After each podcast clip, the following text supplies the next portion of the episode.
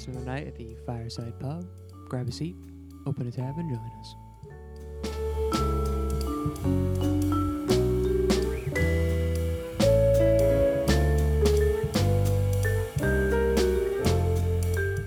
Brad, hell must have finally frozen over. That's right.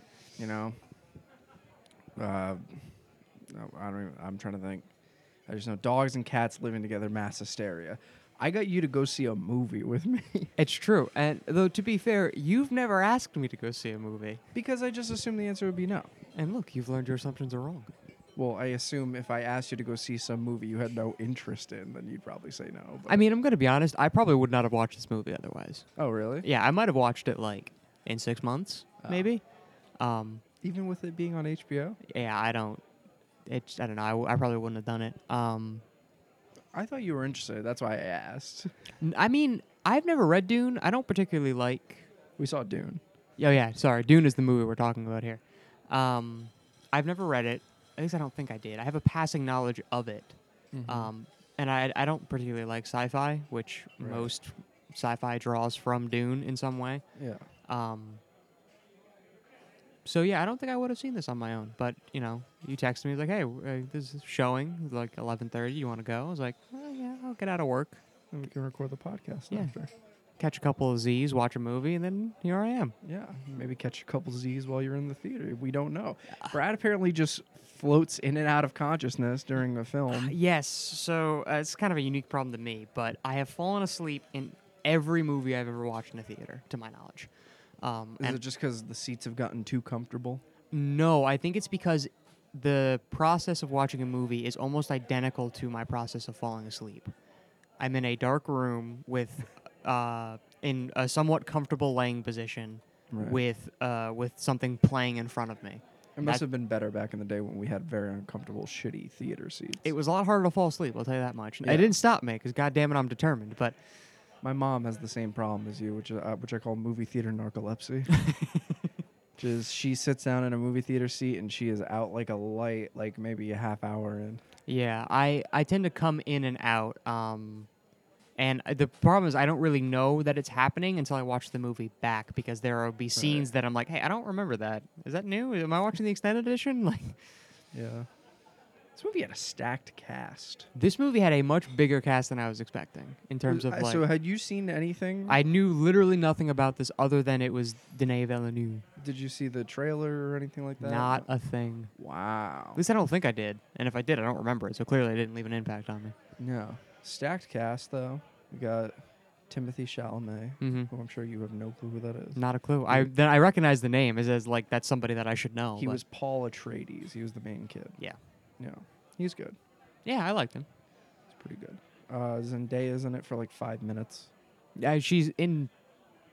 Yeah, we don't... Yeah, for about 5 minutes. She's mostly like in dreams. I was going to say, we see her a lot, but like now that I think about it, yeah. But most of it just seems like the same footage played over and over again. Yeah, it's like one scene that they cut up and just sprinkle throughout the film. Right. Oscar Isaac, who I forgot was in this... I did not know that he was going to be in this. Yeah. You look like Oscar Isaac a little bit. I look with like that beard. Okay. Is that a good thing? Yeah.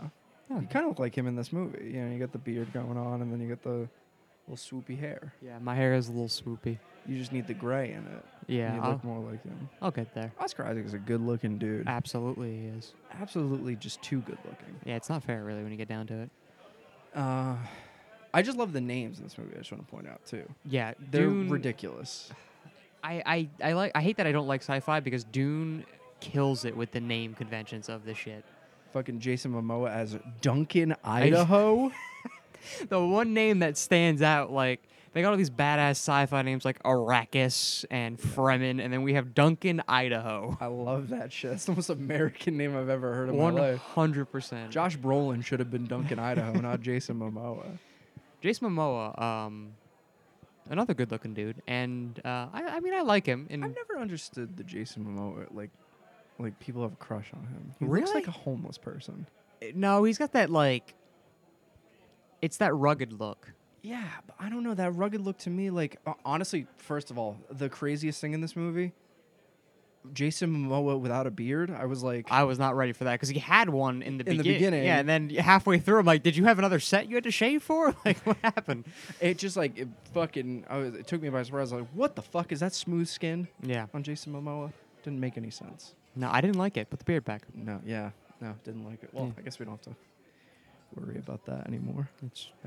Spoilers, I guess.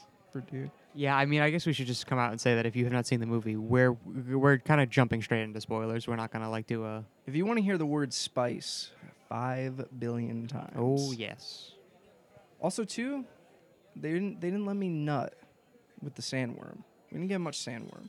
We got a little bit. We got, like, two sort of, like, quick showings of it, and then, like, one, like, big showing, but, like, it didn't really do anything. Yeah. I don't remember if that was, like, a... thing when I read the graphic novel version of Dune. I did not read the actual book because who's got the patience? I need pictures in my books. But I don't remember if, like, the worm. I feel like I remember the worm being a bigger part, or maybe just in my head I'm like, the worm's so fucking cool. I think it's a little of a little B. Don't worry, I'm sure he'll come back in the second half of the movie that we didn't get to see yet. Oh yeah. Oh, that was the other crazy thing to me was. They didn't market it like this at all. It's just called Dune and, like, all the marketing. But then when the movie starts, it's Dune Part 1. Yeah, I mean, I feel like we heard at some point that they wanted to do multiple movies, but there are also multiple Dune books. So I figured it was going to be like a... Which is probably better that they're doing it this way, because then it won't feel as rushed as, like, the old one did, which I've never seen the old movie, but that's the number one thing I hear is that it's, like... super rushed and like... Yeah, because Dune's not a small book. No, it's thick. It's a thick boy. The other thing that I thought was interesting that I completely forgot about from when I read the book is that spice is fuel and also a drug. Mm-hmm. So it's essentially sand whippets. And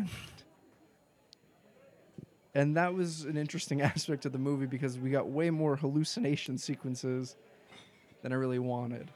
Yeah, I mean, to be fair, Dune is about drug Jesus and his adventures with the desert people, so yeah. I was expecting a couple of them, but we did get quite a few. Ton, though. And it would confuse me at points, too, because it would be like the knife fight towards the end of the movie. They show, like, a hallucination of what the knife fight could be, and I thought that was just the knife fight. Yeah, it blurs the line a little bit, especially once they start intermixing it with the actual scene that's happening, so you're kind of jumping around. But, yeah, I don't know. I mean, it got the message across pretty well. Like, he's this, you know, quote-unquote messiah. I noticed that they dropped the... maybe they'll bring it for the second movie, but they didn't use the term jihad at all. So that was something interesting that I noticed. What was their name again? The Fremen? Fremen. Close enough. They were all, like, people of color, whereas, like, pretty much exclusively, like, both houses are mostly white dudes. Yeah, Dune is not subtle in its characterizations. Yeah. The Fremen are basically Arabs. Yeah. In every sense of the word. Yeah. And they use the same... terminology, the same, like, they're space Arabs, like, right. And I'm not that surprised that they cut out some of that terminology, like they didn't use jihad because that's a word that means something very different today than it would have meant, and it's been used in, like, different ways. Yeah, I guess that's a better way to put it. It's been used in a way that brings negative connotations into a different sort of thing. But yes, this is a movie about white space Jesus saving the Arabs. So it's a white savior movie, but just it's sci-fi, so nobody complains about it, I guess. Yeah, more or less. Because, I mean, like, you know, you get things like 12 Years a Slave or other things like that are about, like, real, actual, like, shit that happened, and people get all mad that a white man saves the day at the end, usually. Yeah, I mean, that's the whole deal with the Bene Gesserit. I don't. I guess they might go back into this for the second movie or not, but, like, that's the whole reason they see him as the Messiah, right? Was because the Bene Gesserit spent, you know, thousands of years or whatever it was creating a culture that would view this one dude. Right. Whenever he eventually shows up, they're gonna look at this guy and immediately know he's Jesus. Yeah. Which I guess Timothée Chalamet looks a little bit like a young Jesus. So absolutely. He's got the long hair and everything. Age him up a little, give him a little scruff. We got a new Passion of the Christ on our hands. Holy shit. That sounds like a nightmare, a new Passion of the Christ. Yeah. But yeah, overall, really good movie. I don't know where I rank it in my movies I've seen this year. It might be my new, like, second favorite movie. Because I think Pig still might be my favorite movie of the year. What the hell is Pig? So it's a movie with Nicolas Cage. Oh, stay with me. Okay, yep. Please don't lose me. It's not like anything you'd expect. He's like this dude who lives in the woods. Okay. And he has a truffle pig. Like, they finds truffle and he sells it to, like, this guy. It's like an autobiography? Like, is he... No, it weirdly does seem like they just followed him with a camera, though. He's very natural in the role. And then one day someone steals his pig, and so he's trying to, like, find the pig again. And it's just, like... It's really, like, this slow, like, character study movie more than it is, like, what you'd expect it to be. Because, like, it was kind of marketed, or at least it seemed like from the marketing... Almost John Wick-like. I was going to say, is this like John Wick, you killed my dog?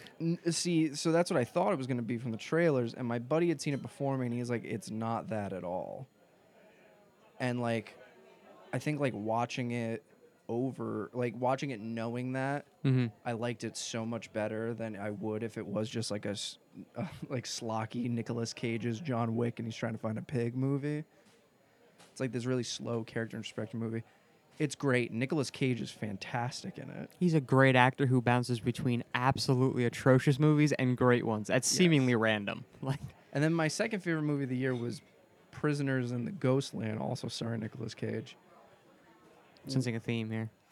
It's not even, like, meant to be. Like, I just watched it the other night, and it was just fucking gonzo and weird, and it's absolutely the kind of movie that I'm, like, that I like, because it's different. Like, I'm... As much as I love Marvel shit and we talk about it so much, I'm so fucking sick of that shit. I mean, you're a cinephile. You watch a lot of movies. Yeah. So it's not surprising that you like things that are not like normal movies. Yes. And it's so weird. It almost feels anime-ish. Really? It's okay. Like, aesthetic is so weird.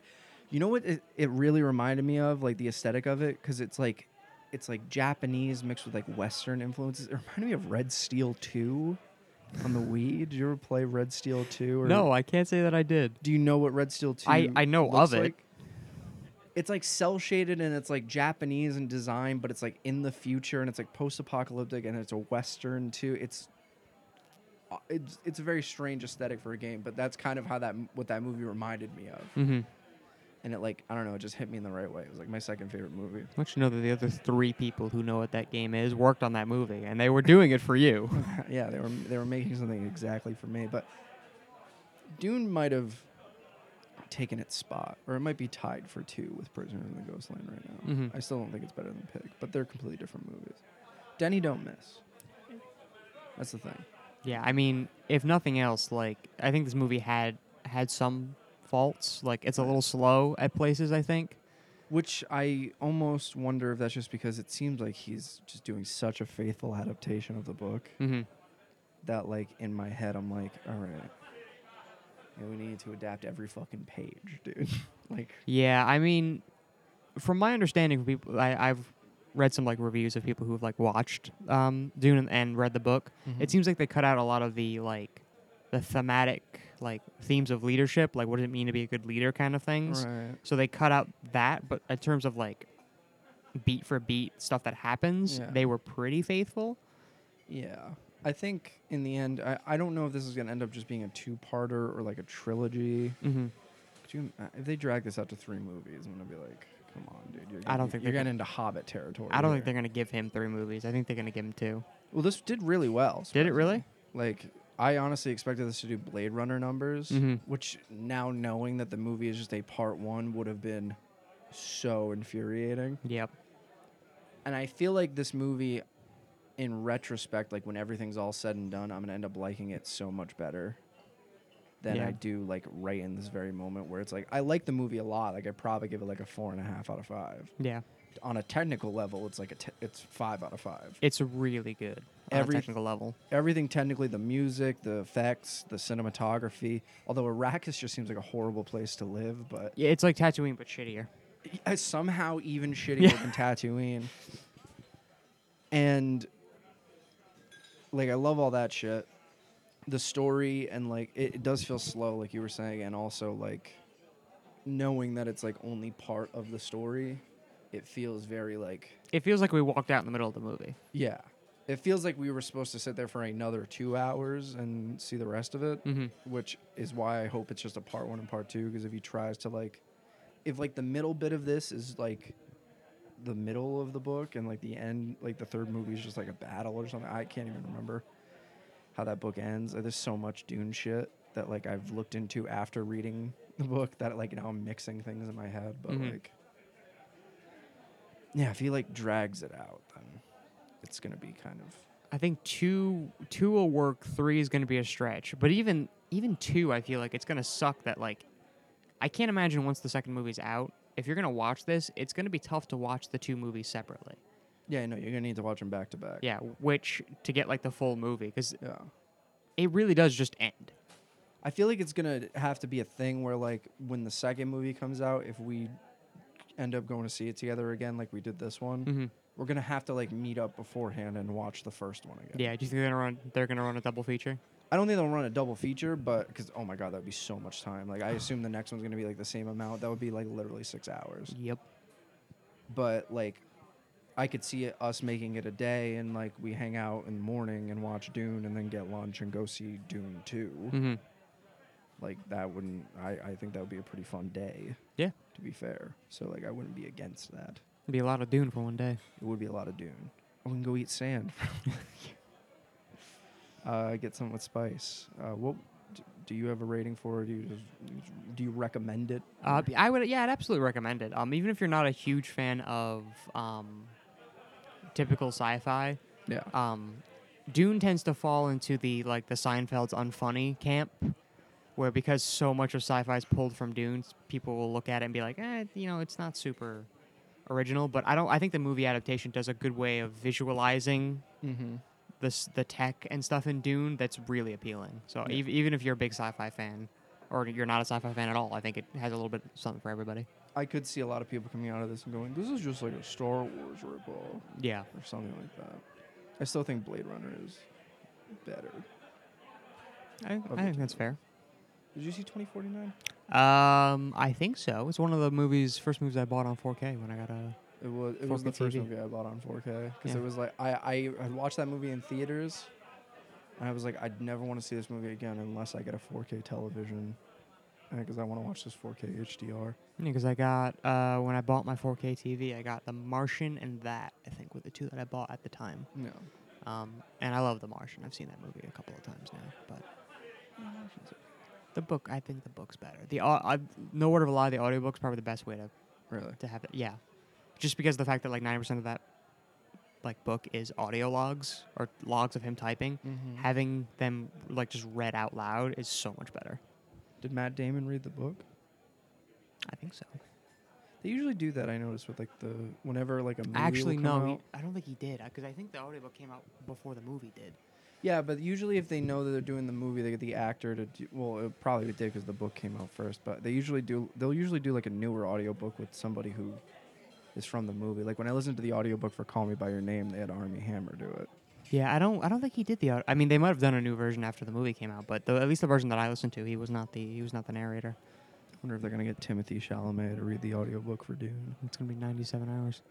God, it'd be so long. Yeah, that was the other thing that I was thinking. I was like, I'd like to go to bed tonight because I was saying to Brad in the car, I almost wanted to listen to the audiobook of Dune just to sort of.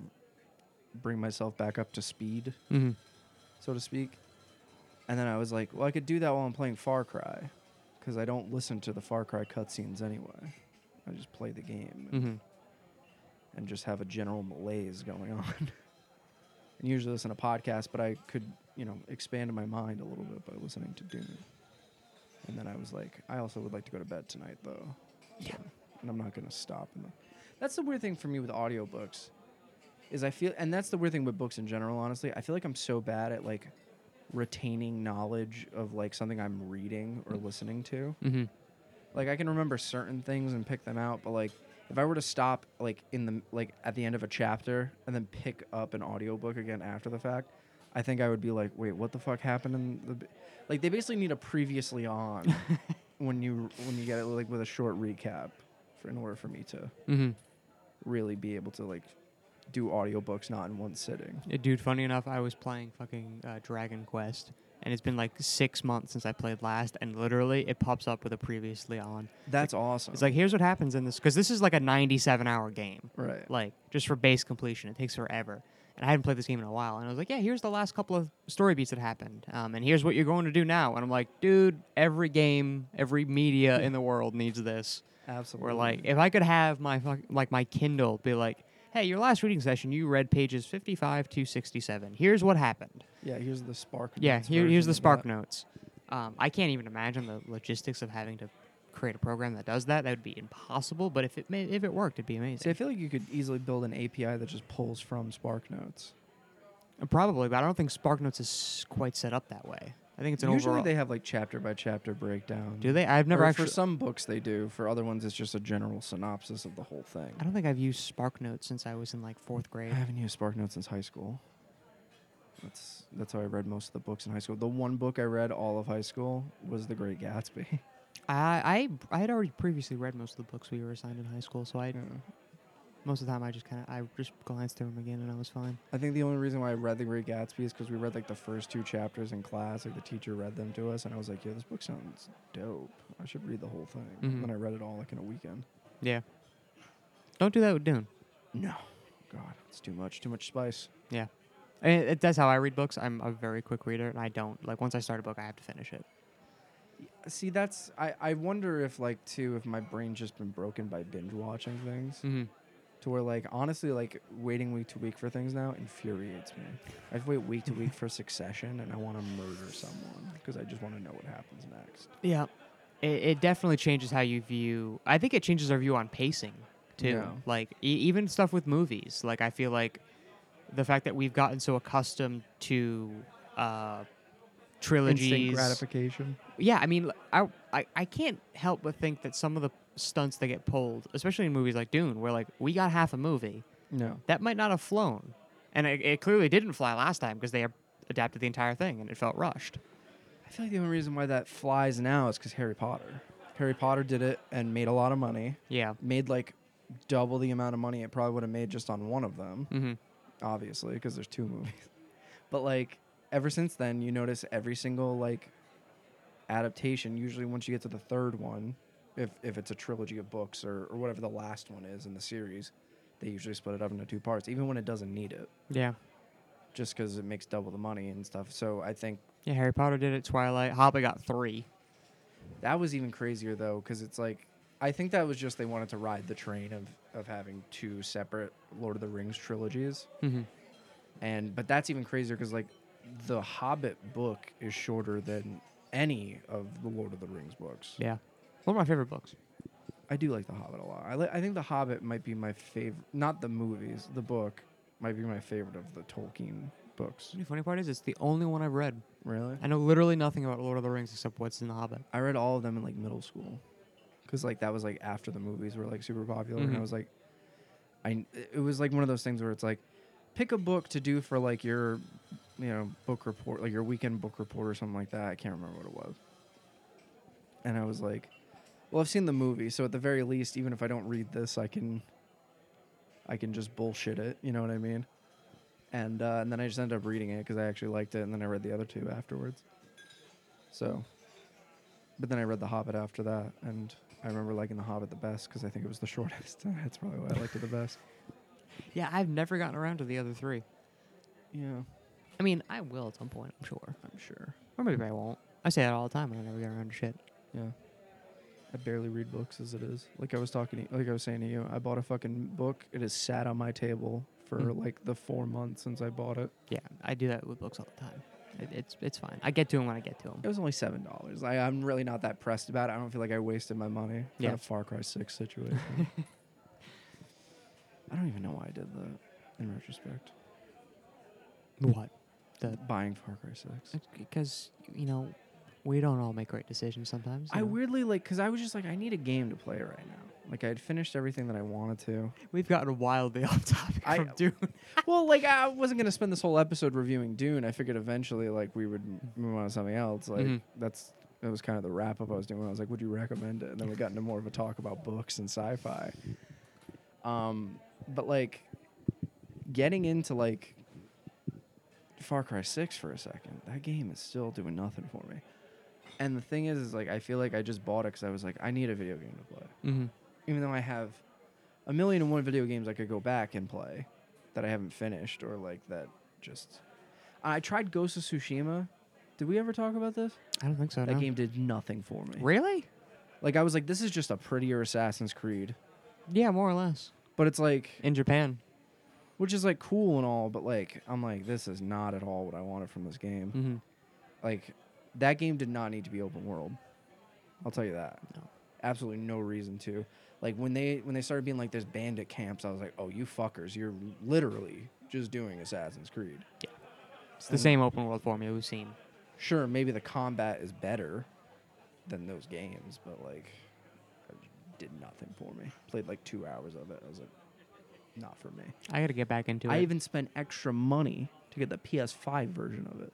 Because it was like a $30 upgrade. Because I couldn't just upgrade to the PS5 version. I had to buy the fucking DLC that they made for the fucking director's cut or whatever the fuck it's called, the new one. I think it adds like multiplayer or something. I don't know. It's some new island where you can do extra shit. And there's like more campaign missions. And I was like, I just want the PS5 upgrade. Like, I don't. And I looked it up online. It was like, it's $10 upgrade to PS5. I was like, great. Look for the PS5 upgrade. The only one I could find was the $30 one. And I was like, what the fuck? And it's literally only $10 to upgrade if you buy Director's Cut on PS4 first.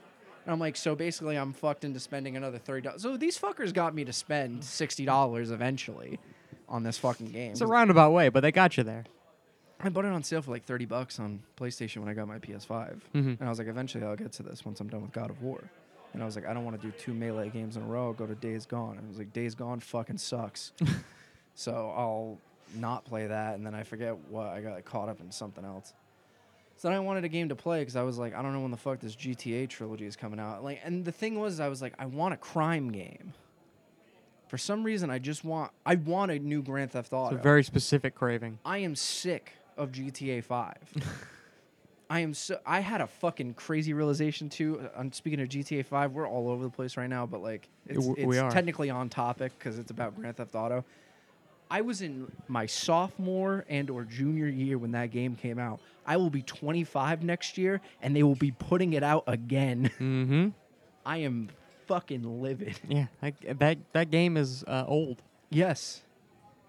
I'm so sick of it. Like, I'm so, like, don't get me wrong, in fits and bursts I get back into it. Usually when they put out, like, a new heist or something, I get back into it.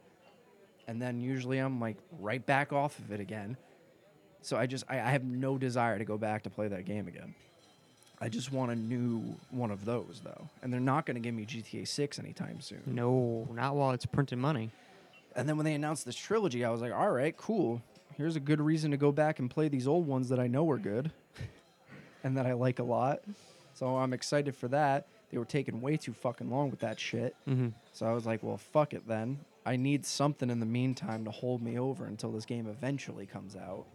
Because even then, they were like, this year, I was like, does that mean, like, next week? Or does that mean December 29th? Yeah. Like, what the fuck does that mean? Yeah, it's like, there's 2 months left, man. You got to be a little more specific. Yeah. November 11th, we know now. Mm-hmm. But, like, at the time, I was like, I don't know. I was like, you know what? Far Cry might scratch that itch. It's a little bit crimey, I guess. If you're in an open world, you know? It's crime's second cousin. Yeah, I was like, Saints Row looks bad. And I don't... That game comes out in March. That's even longer waiting. Or it might be February. I forget. It comes out the same day as Elden Ring now. Really? Yeah. God, I'm excited for that game. Oh, my God, yeah.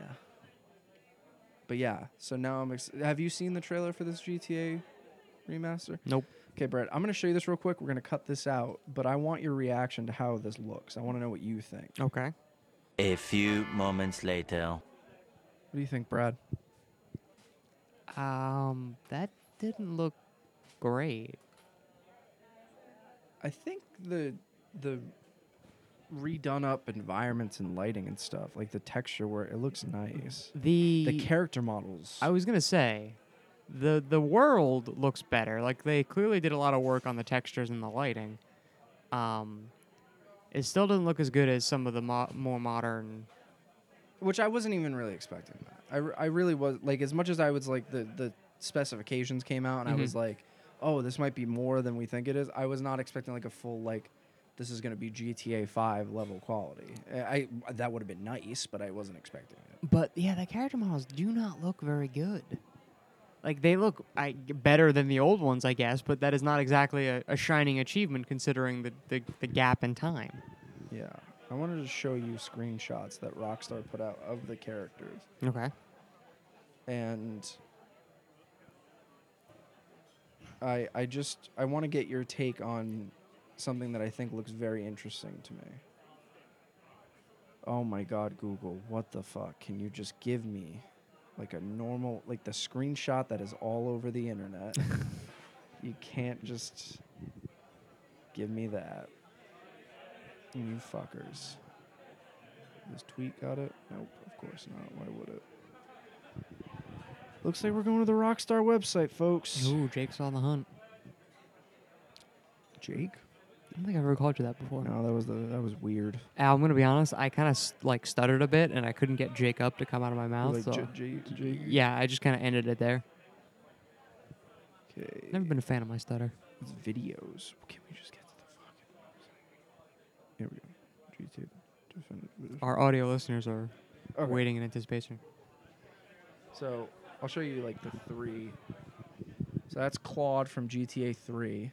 Okay. Am I looking at the new or the old? This is the new. Okay. That's Tommy from Vice City. Okay. And CJ. Okay. They look kind of like dolls. That was exactly my point. This didn't have the exact screenshot I was looking for. There's a screenshot of Claude where he has like a reflection on his face. He literally looks like a plastic toy. Yeah, they look like little toy figures. That aside, I think my biggest thing about this that I think the city looks good. The new textures and lighting look really good. My biggest thing with this game that is like the thing that makes me want to play it is the like redone gameplay. They said it's going to be like GTA 5 style controls. And that is the one thing, because I literally last night I was like, oh, I'm gonna go look into mods for Vice City because I have Vice City on Steam. It's like, let's see what mods can do for this. Number one, modding that game is a pain in the ass. Number two, that game controls like shit. It is bad. So like the fact that that's there, and if they got all the songs back, it's worth $60. The character models look really bad though. Yeah, I wish they would have like done a little more work to those. Yeah, I don't know if it's like... I get why you wouldn't do it, though, because it would be like so much work. Yeah, I mean... Well, because you can't just remake the main three people. You have to remake everything. Yeah, and I think... I can't tell if they're using the same model and they just... No, I think they might be completely new models. Because they're not... Like, if they made brand new models from scratch... I don't know. They have separated fingers now, which is good. They have all 10 digits, not just one mitt. And maybe the next time they do this, they'll look like real hands and not maybe not Ken doll hands. I don't know. They look like Sims characters. Was the other? God, that's perfect. That's exactly what they look like. They look like Sims characters. Like I think it'll be good. Yeah, I mean, I think it'll be as good as the... I mean, it's rare that's going to be worse than the old game. Some remasters are. I can't think of one. What's a remaster that's worse than the base game? One, honestly, that I think looks worse is when they redid the Arkham games on the newer systems. Did they redo them? They fucked all the lighting up. I didn't even know they remade those. They just remastered them. But they, like, remastered them to PS4 and PS5. Not PS4 and PS5. PS4 and Xbox One. And, like, I think they fucked the lighting on it. It looks like shit, I think, honestly. Well, not looks like shit. It still looks the same pretty much, but it doesn't look as good, especially in the lighting department, as the older one did. Right. So, I mean, maybe there's... but the weird thing is that you go and you look at some of these mods for this game, Brad, for these old games. It does not look too dissimilar from those mods. And they were doing like DMCA takedowns on these mods a couple months ago. I think we know why. I think we know why. Like, I want you to know that they wrapped all those nice mods up in a little pretty bow, and they're going to charge you $60 for them. Pretty much. But you know what? After learning last night how much of a pain in the ass it is to mod Vice City it's specifically, mm-hmm. Once again, we talk about the convenience fee of video gaming. I will pay that convenience fee to Rockstar, also to be able to play it on my television. That is my biggest downside with PC gaming. I love PC gaming. I love the better frame rates and everything. Mm-hmm. I hate sitting at a desk to play a video game. Cannot stand it. That's what those HT PCs are for. I could hook my PC up to a TV. I just don't want to. Yeah, I mean, generally, like, the people who... before there was a shortage in the olden times... In the before times. Yeah, when I could decide one day, hey, I want to build a computer, and then buy the parts for it. Right. Unlike today, where I have to spend 6 months sourcing the fucking parts from 6 countries. Right. Yeah, like, you would build a smaller, compact... It's its own form factor, HTPC. Yeah. And you'd use it just for streaming, and if you got one of the bigger ones, and you made some room, you could fit a decent graphics card in there, and you could use it for gaming. So you'd have your desktop that would sit at your desk, and you'd have... essentially what would be a small console that you built yourself that you're using for streams and games and the occasional web browsing. Yeah. Though I can't imagine that'd be comfortable trying to surf. No, I remember when I used to have my TV, when I built my first tower, mm-hmm. I had it up here. I was like using the mouse and everything, not on a desk. No, thank you. Yeah, it's not fun. It's not fun. Although they make those little...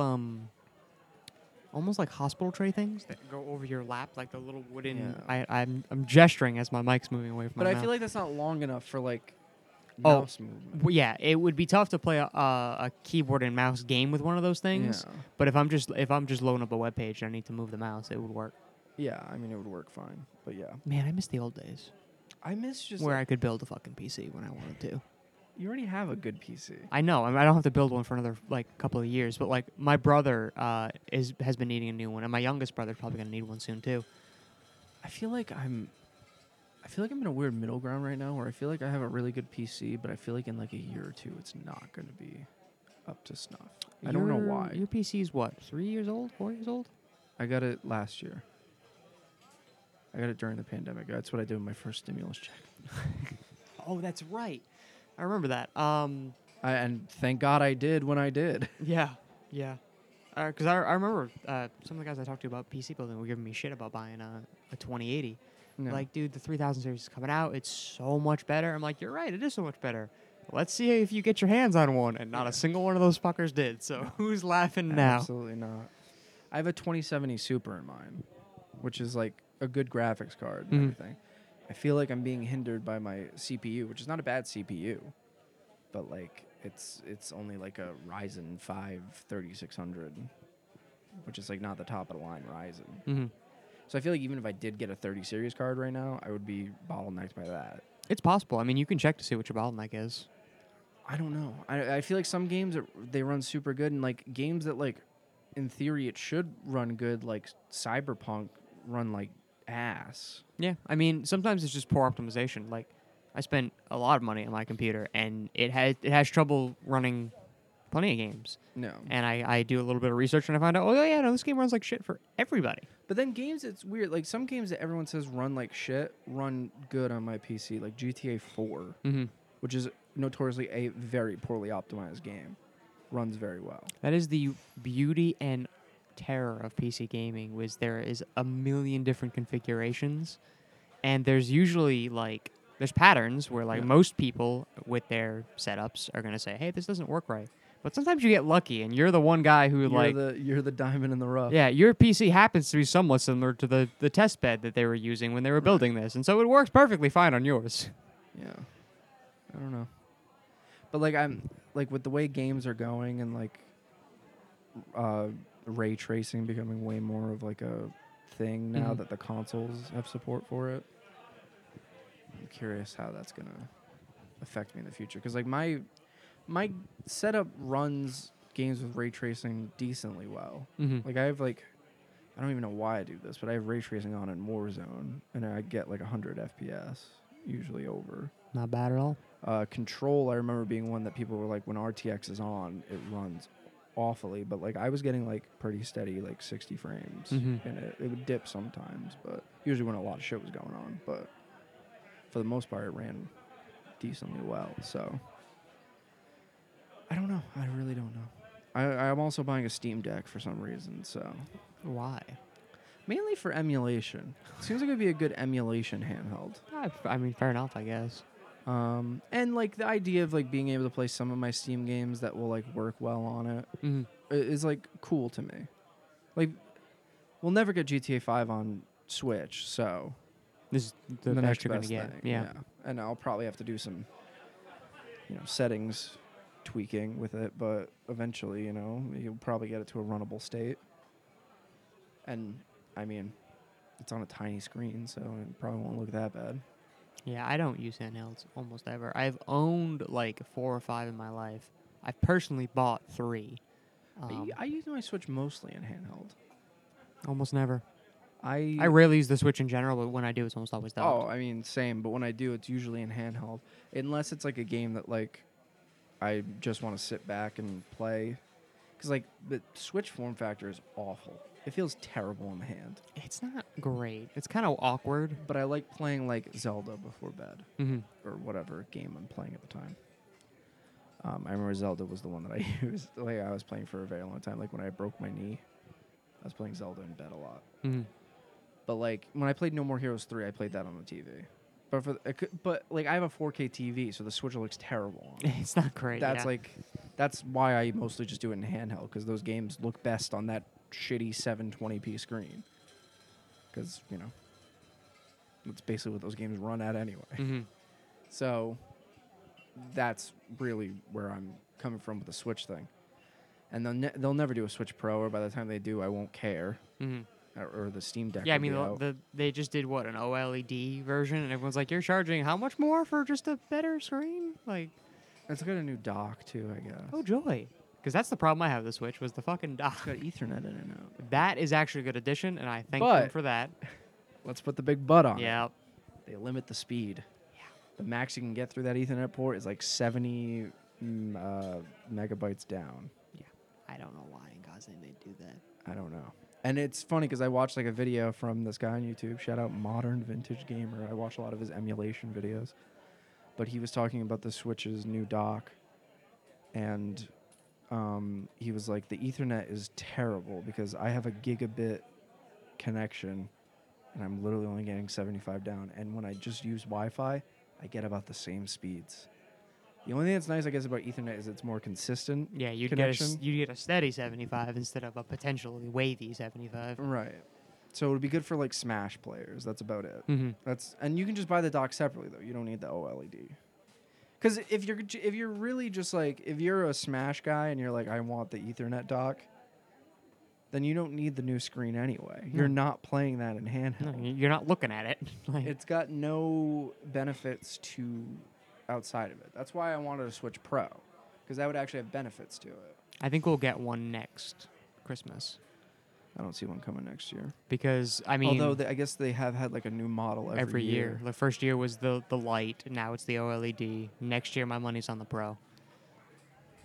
See, I feel like it's too little too late at this point, though. This thing's selling like hotcakes. Like, literally every new title that comes out on the Switch, you see the headline a day or two later, highest grossing or highest sales numbers in franchise history because of the Switch. Yeah. Like, Metroid just came out on the Switch, and it's the best sales numbers the series has ever done because there's 50,000 Switches in every household. I played Metroid a little bit. I hadn't touched it. Didn't buy it. Played it through emulation. Which I feel bad about in retrospect, but, like, I mainly just wanted to see it because it was, like, they were, like, on the Switch emulator, it runs perfectly day one. I was like, bullshit. So it actually runs like perfectly. It runs fucking perfectly, Brad. It is insane that like, I don't know what it is about Nintendo hardware that makes it so easily emulatable. Maybe just because it's so low spec. But like, I feel like every emulator that's like actually like in a good like point where it's like most of the shit's playable, it's always a Nintendo console. Yeah. PS2 emulation is still kind of shitty. Yeah. Oh, I think there's a lot of focus on Nintendo emulation more so than the other generations for a while.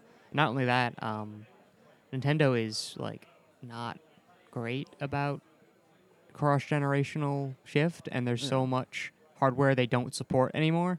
Yeah, and like games that'll never come out again. Yeah, and if they do, I'm spending $60 on a game that came out in 1997, and I don't want to do that. So I think it's crazy they're charging $50 for Switch Online now, and all that comes with it is N64 and Genesis games. Dude, I was so excited for the N64 stuff, and the fact that you could buy an N64, like a wireless N64 controller, I was sold. I'm like, let's go. How much do you want? And then they said it was $30 extra a year. Yeah.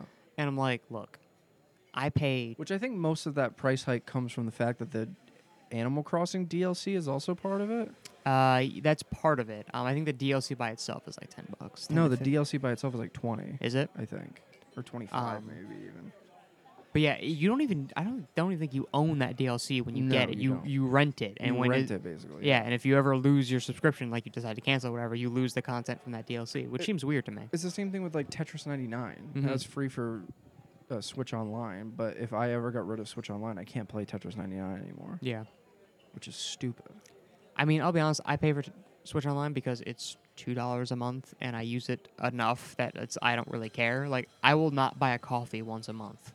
Yeah, and I'll be like, hey, there's my Switch membership.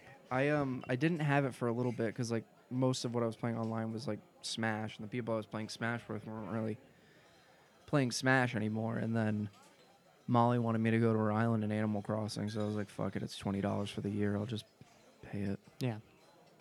She was paying monthly for Switch Online when I told her it was just $20 for the year. She goes, why the fuck am I paying $5 a month then? I go, could not tell you. Because most people like don't want to be like, oh, yeah, I'm going to commit to it. People have commitment issues, Jacob. I don't get why, though. It's cheaper, way cheaper overall. 5 over 12 months. It's cheaper overall, but if you're only going to use it for a month or two anyway, then you wouldn't want to buy it for the full year. Yeah, but then I feel like then you get into the problem of streaming service shit with recurring payments where, like, I always forget to, like, if I want to try out a streaming service, I always forget to cancel that shit. Yep. And then I end up paying for it for, like, 6 months and never using it. That's what they're banking on. Thank you, Peacock. You know what I mean? Like, and Paramount Plus. You got my money for, like, half a year. Mm-hmm. Be happy. I want it back. Yeah, I do, because I barely used your fucking services. Literally, I think the most I used Peacock for was I watched The Boss Baby 2 on it. Why? I like the first Boss Baby. The second one was pretty funny. I'll take your word for it. I've never seen it. Watched it with my girlfriend. Did she enjoy it? She did. She hadn't seen the first Boss Baby, but she liked the second one. Any continuity confusion? No, I think she could follow along with the story. It wasn't too complicated for her, thankfully. The idea. I'm the Boss Baby. You know what's always bothered me about the Boss Baby? What? So, like, the main kid in it, who's not the Boss Baby, he just has a normal little kid's voice. Yep. But then the Boss Baby's Alec Baldwin. Correct. And then when, at least in the first one, the voice of the older version of the brother, like the main character, was Tobey Maguire, and then they replaced him in the sequel because I assume Tobey Maguire didn't want to do it. Yeah. Probably like two lines in the original. So this is like, a one and done deal, dude. I only lost one bet. I ain't doing this again. Yeah, exactly. But then when they're adults, like the Boss Baby is just Alec Baldwin's voice as an adult too. And that's just always bothered me. Like I understand the point of it. It's just like that he's an adult, but he's a baby. Correct. Like that's the joke of the whole movie. That is the premise. Yes. But like, there's no like. It's not congruent with the fact that there's a child's voice. And then all the other babies that he talks to all sound like children. They're not bosses. That's true. I guess they're not part of Baby Co. There's Baby Co. That's what the Boss Baby works for. They help out babies. I think the first movie was like they wanted to stop evil dog. No, they wanted to stop people from liking dogs more than babies. Because people stopped having babies. Because they just bought a dog instead. So it's a real life problem. It is. I'm not joking. No, I know. That's a real. The Boss Baby kind of woke. Jacob, we started this show with a review of Dune, one of the most, the pillar of sci-fi. Yeah. We're ending. And on now we're talking with the second pillar of sci-fi, the Boss Baby. Yeah, we're ending on Boss Baby. Now there's a different baby though in the second one, who's voiced by Jeff Goldblum. Okay. But he has an adult voice. All the rest of the babies are children. Because I don't think he's just a super smart baby. I don't think Jeff Goldblum was meant to voice that character. I think he wandered in off the street and like, oh, he's doing that thing again. No, he is the villain of the movie. Oh, but in the beginning of the movie, you think he's an adult who's running like a weird like school that basically treats kids like they're adults, so they don't get to be kids. That's the new Baby Co problem. Mm-hmm. They want people to be able to be kids. That's why the Boss Baby has to come back. They turn him back into a baby. But so the what's it called? The villain is revealed to be a baby in a robot suit that makes him look like a person, mm-hmm. like an adult person. Yeah. Obviously, babies are people. Sure. Babies have rights, right? Do they? I hope so. I assume they have some sort of rights. I don't know. I haven't looked at the Constitution in a while. I mean, they get the Bill of Rights as long as they're born here. Or they have the Bill of Rights? I mean, yeah, if you're a natural-born U.S. citizen, you're guaranteed all the rights labeled in the Constitution and the Bill of Rights. Yeah, but then that's the weird thing about being a child is that you don't really get to do everything else that everyone else gets to do. You're entitled to do them, but if it's superseded by another federal law, then you can't. You know, why doesn't anyone get mad about that? Think about that. What, the fact that babies can't buy guns? Yeah. Like, don't get me wrong, I don't think babies should be buying guns, but, like, you don't see people... Everyone's mad, like, oh, they're going to take away my guns. Where are the babies' guns? They're American citizens. They have a right to the Second Amendment as well. True. You know what I mean? Give the guns to babies. Where's the, you know... Is there some sort of thing in the Bill of Rights about alcohol? Probably. I don't think the Bill of Rights, no. I think, what amendment was the prohibition? That was... God, my business law class was a long time ago. 14th? 15th? I don't know. It's after the first 10. Yeah. The 10 are the important ones. After that, I stopped really paying attention. Prohibition really did nothing. I did a lot of things, just not really what they intended. No, it just sort of brought the rise of more crime. It was one of the things it did, yeah. Wasn't that like the whole point of why they were getting rid of alcohol was to stop crime? That and there was a... huge uptick in abusive relationships because men. Wow, we actually gave a shit about that. Men were drinking too much. They actually gave a shit about that. I don't know whether or not they gave a shit, but that was cited as one of the reasons. They were like, we can't have just all these women walking around with black eyes. Yeah. It's. And I mean, to be fair, we were drinking it. Is that the one time this country ever did anything for women? Again, I don't think you're ever going to find any historical document saying we did this for women, but that is certainly a factor. Because, I mean, come on, we're not going to come out in front of the world and say we give a shit about people that aren't straight white men, but if one of the main reasons was that women were getting beaten up, then by proxy we did that for women, and I think that may be genuinely the one time in U.S. history that that's the case. Yeah, I mean, if they had to make a bulleted list of other than maybe Roe v. Wade. Which they're trying to reverse right now. So in reality, have we really learned anything from the lessons of the past? No, we haven't, Brad. We've never learned anything, Jacob. If we've learned anything, it's that Americans are terrible at learning. Because we think we know everything. I heard a funny argument the other day on the internet that if women aren't allowed to get abortions, men should be allowed to drink and drive. What the hell? Because if women could get something, we should get something too. That's absurd. I know. But it's kind of funny. No, it's kind of funny. It's funny in a stupid way. I don't know. I prefer the Dave Chappelle bit where he's like, if you can kill him, I can at least abandon him. Ooh. I want to talk about Chappelle a little bit. He's in hot... Did you watch The Closer? I have not. Oh. Is that any good? It's pretty good. His last one, what was it?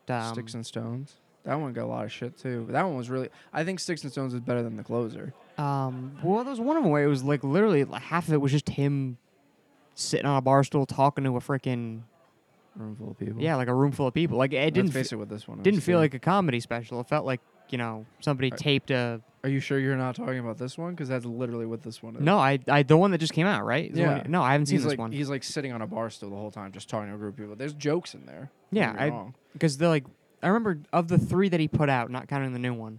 Mm-hmm.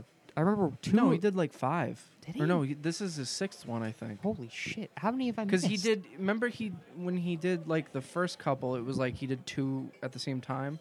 Like two of them dropped. Oh, you're right. And then he did... I just remember the second set of them had that other one where he was in like that basement room at like... I think it might have been at the Comedy Cellar. Mm-hmm. And he was talking about Louis. I remember that. And then he did Sticks and Stones after that, which was the last one he did that got all the controversy. And then this one now, which has just caused mass hysteria, apparently. Yeah, he's always been known to ruffle some feathers. He's ruffling more feathers. He was trending last night on Twitter. Yeah. Did you hear what he said? Oh, God, what did he do now? I guess he's doing, like, more stand-up shows right now. And I guess they made a documentary about, like, when he was, like, doing those shows in that field during COVID. Mm-hmm. And so he said something last night where he's like, you know, Netflix has never asked him to get in a room and talk with the thing. With the transgender employees. And like it was like this thing where he's like, I'll sit down and I'll talk to them. And he said like this. He goes, it has to be they have to have watched my special all the way through. They can't just watch clips. It has to be at a place of my choosing. And they have to admit that Hannah Gadsby isn't funny. Which, to be fair, Hannah Gadsby, in my opinion, is not funny. I only watched Nanette. But Nanette is literally just basically a one-woman show about her screaming about getting raped. It's not a comedy show, but they pitched it as a comedy show. Which is, like, not to say that it's, like, it's a fine show, I guess. You know, it's talking about something important, but... It's not a comedy special, which is how it was pitched. Yeah. Just because there's jokes every now and then. That's the problem I had with that earlier special, was it didn't feel like a comedy special. He just sprinkled in jokes while he was chatting with people on a bar stool. What happened to just, like, straight-up stand-up? I feel like stand-up as just stand-up is, like, gone. I don't know that it's gone, but I feel like the people that we looked to do it aren't doing it the same way anymore.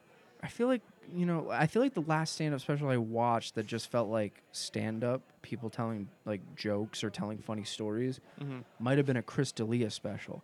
But Chris D'Elia is a pedophile or something now, so allegedly he was messaging a girl on Snapchat who was, like, 16, allegedly. But probably. What the hell is the world coming to? Dude, I don't even know. You get a little bit of power, and it's just... Goes to your head. Absolutely. That's the fallacy of man. It's true. Absolute power corrupts absolutely. What is that from? Star Wars? I don't think so, but... That sounds like a line from Star Wars, doesn't it? I don't know what. It sounds like a line from something. I'm sure it is. Do you think I'm intelligent enough to come up with something like that? I'm going to Google that real quick.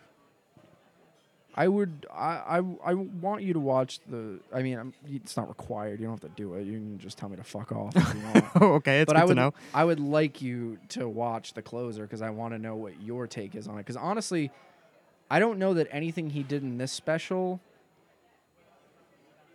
was, like, worse than... What he did in the previous ones? Yeah. Yeah, I mean, I'm a fan of Chappelle. I like his stand-up, and I've always... He's always walked the line of, I can see why some people would be offended, but I've never looked at them in a way that... Like, to me, they never cross the line. But again, I'm not the one he's potentially offending, so of course it's not going to cross the line for me. Right. I can only imagine that it probably hits very differently if you're one of the people he's talking about. But I feel like Chappelle is, like, one of those comedians who... He almost has a shotgun approach to, like, you know, ripping on people. Yeah, he rips on everyone of every kind of... I feel like in this special, he probably went a little bit more after the trans thing because that was the whole reaction to the last one. Mm-hmm. And so that's basically what de facto this special became about because he's most... I mean, for a whole year, nothing happened. So. Yeah, I mean, he's always favored his comedy towards... The racism between black and white, like that's always been his bread and butter, but he's never shied away from poking fun of everybody. Yeah.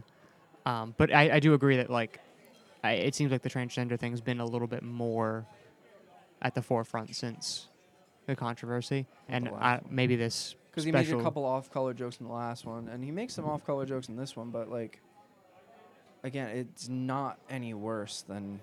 Than what he did before. Like, I mean, it's more of it, I guess. Yeah, which, I mean, if you thought the old stuff was a problem, I guess this is now also a problem. But right. Just exacerbated because it's so much more of it. It's like half the special is about it. Good Lord. Well, because he's mostly just talking about, like, all the controversy and shit that he went through. And, mm-hmm. like, he says some stuff in there that, like, I don't know that I would have said. Like, he's like, J.K. Rowling was right or something like that. Oh, I don't even know. Like, some of the shit he says, I don't agree with, but like I mean, I agree with him on the sense of, like, cancel culture can sometimes come for, like, the most mundane of reasons. Yeah, I think part of it's a power trip for the masses, where I think systemically we feel that we have very little power to control the things around us, whether it be our government, our lives, whatever it is. And so when we're given a sense of power that we can affect someone that we view as important or holding of status, we can affect them in a significant, life-changing way. I think that there's a reason why it happens so frequently, and it's not because it needs to. It's because... And don't get me wrong, it's like... There are some things that are absolutely cancelable offenses. Yep.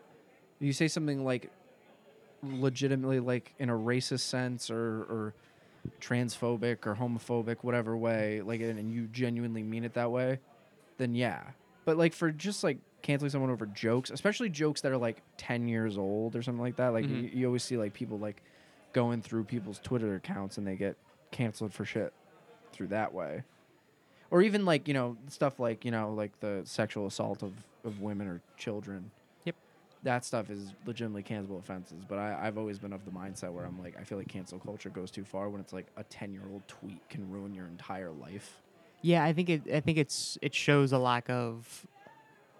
Nobody can, like, just grow as a person. Yeah, that's kind of what I was trying to build towards. I didn't know how to word it. But, like, it feels like if you make a mistake, that mistake is now your defining characteristic. Yeah.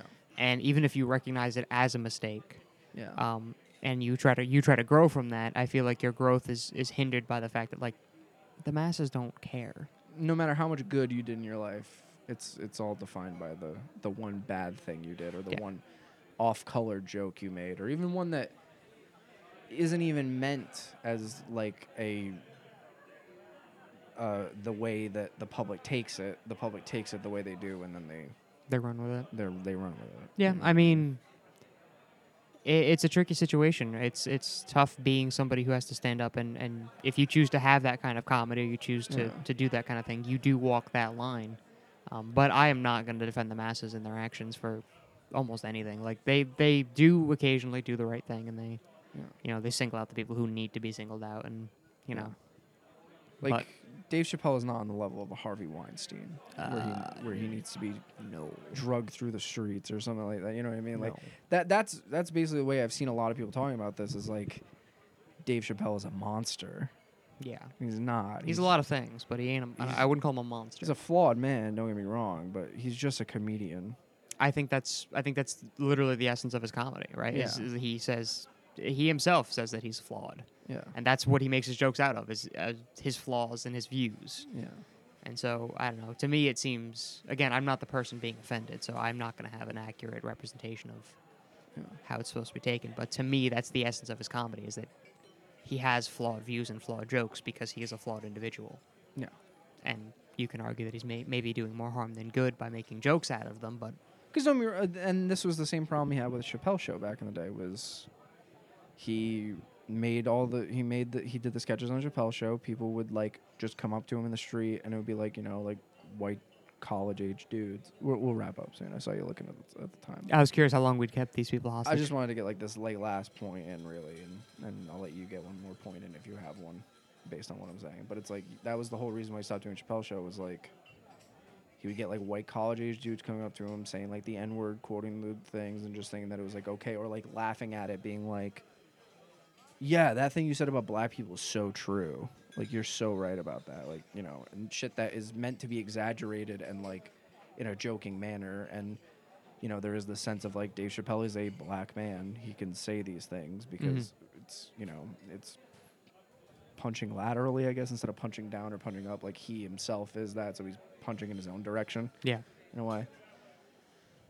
And so, like, he was like uncomfortable about that, and that's why he like ran from that, and he, you know, now he's come back with these specials, and he's kind of doing that stuff again. And don't get me wrong, like, are some of his jokes that he's made about trans people like funny? Like they've gotten a chuckle or a laugh out of me, but like as do his jokes about any other group of people, you know what I mean? It's not specifically just because it's about trans people, but then, like, there are the fans of Dave Chappelle who are like, yeah, man, fuck trannies, or, like, you know, whatever their language is going to be that they'll use. Yeah. You know. and that will take it the way of like, yeah, Dave's on our side. He hates this, you know, stupid social movement too. You know what I mean? Which is, I don't think Dave's intention. No, in any way. No, he even says in the thing, he's like, I support the community. You know what I mean? Like, he doesn't support the people that are trying to take him down for what he sees as like no reason, really. Yeah. And he's been pretty blatant about the fact that he supports the community, but he doesn't support those who use it to their own ends. Right. Which to me, I don't see a problem with. Yeah. We ended on that note, I guess. Yeah. I don't really have much more to say about the situation. I think it's a little bit. It'll be hot water for like 2 weeks, and then. But it seems like somehow like some new story comes out every day about like this whole Netflix like walkout thing. And yeah, then, like, I mean more Dave shit. But, like, I'm sorry, like I don't have a full understanding of the situation, but they burst into a meeting. I guess they burst into a meeting about it, and then they got like. Not, I don't think they got fired. I think they just got like. One of them did. Suspension. One of them did. I think the other ones got suspensions. And then they did like a full walkout of like the trans employees, and like they had like, you know, people who obviously supported the movement, like doing demonstrations and stuff like that. Mm-hmm. And their demands like weren't even to take the special off. So I'm honestly like, and then like I read like their list of demands, and like it makes sense. Like they want like Netflix to like pledge an amount of money to like.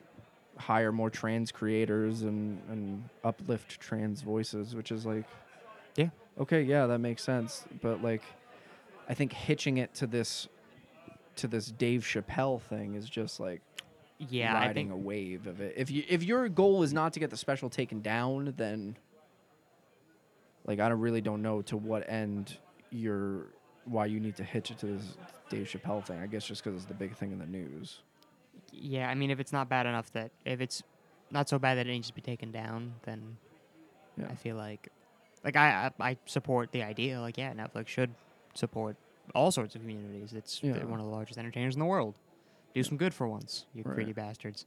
Right. But, yeah, I don't know. Like, I'm not knowledgeable enough on the subject to really form an opinion. But from what I have read of it, I was not, like, blown away by their righteous cause. Yeah. They're fighting the good fight, but they're not fighting it the right way. Right. Seems to be my impression. Yeah. And that's the show, folks. It started off with Dune. I'm fucking hungry. Yeah. If you like the show, please give us 5 stars on your podcast service of choice. It really does help out the show. I don't really know that you can do that on Apple Podcasts. I don't know if you can do it on anything else. Is that true? I don't know how you rate podcasts on Spotify. I never once rated a podcast in my life. Really? Nope, not one. Do you listen? When you listen to podcasts, what do you listen to them on? Spotify. Yeah. I'm usually an Apple podcast. I don't like... I used to be many moons ago, but I have switched to Spotify ever since I got the subscription. I don't like Spotify's like UI for that. I feel like their time... Yeah. Their time thing is weird, like where it just lists it out as minutes. It doesn't list it out as like an hour and so-and-so minutes. So like if I'm moving from one platform to the other to listen to something, like say if I'm like on my computer, it's easier just to listen to it through Spotify. Mm-hmm. It's just a pain in the ass to figure out where exactly I am. When on Apple Podcasts, it would be like I'm an hour and 10 in, but then I'm like, okay, so I got to go to like 70 minutes on here. Like, yeah, you got to do the math. And it gets even like weirder, like when you're at like very specific time codes, especially if it's like something that's like a 2 hour plus podcast or whatever. Mm-hmm. But yeah, rate us. It gets us up in lists, gets us on there. You can follow the show on Twitter at The Fireside Pub. You can follow me on Twitter at It's Jay Griff, or any social media. I'm It's Jay Griff usually. And Brad has an Instagram. It's Bradley_Knight96. He does not use it. Not at all. So there's really no reason to follow him, but I mean, just show your support. And that's pretty much it, folks. That's the whole show this week. Thank you for being here. Brad, thank you for being here.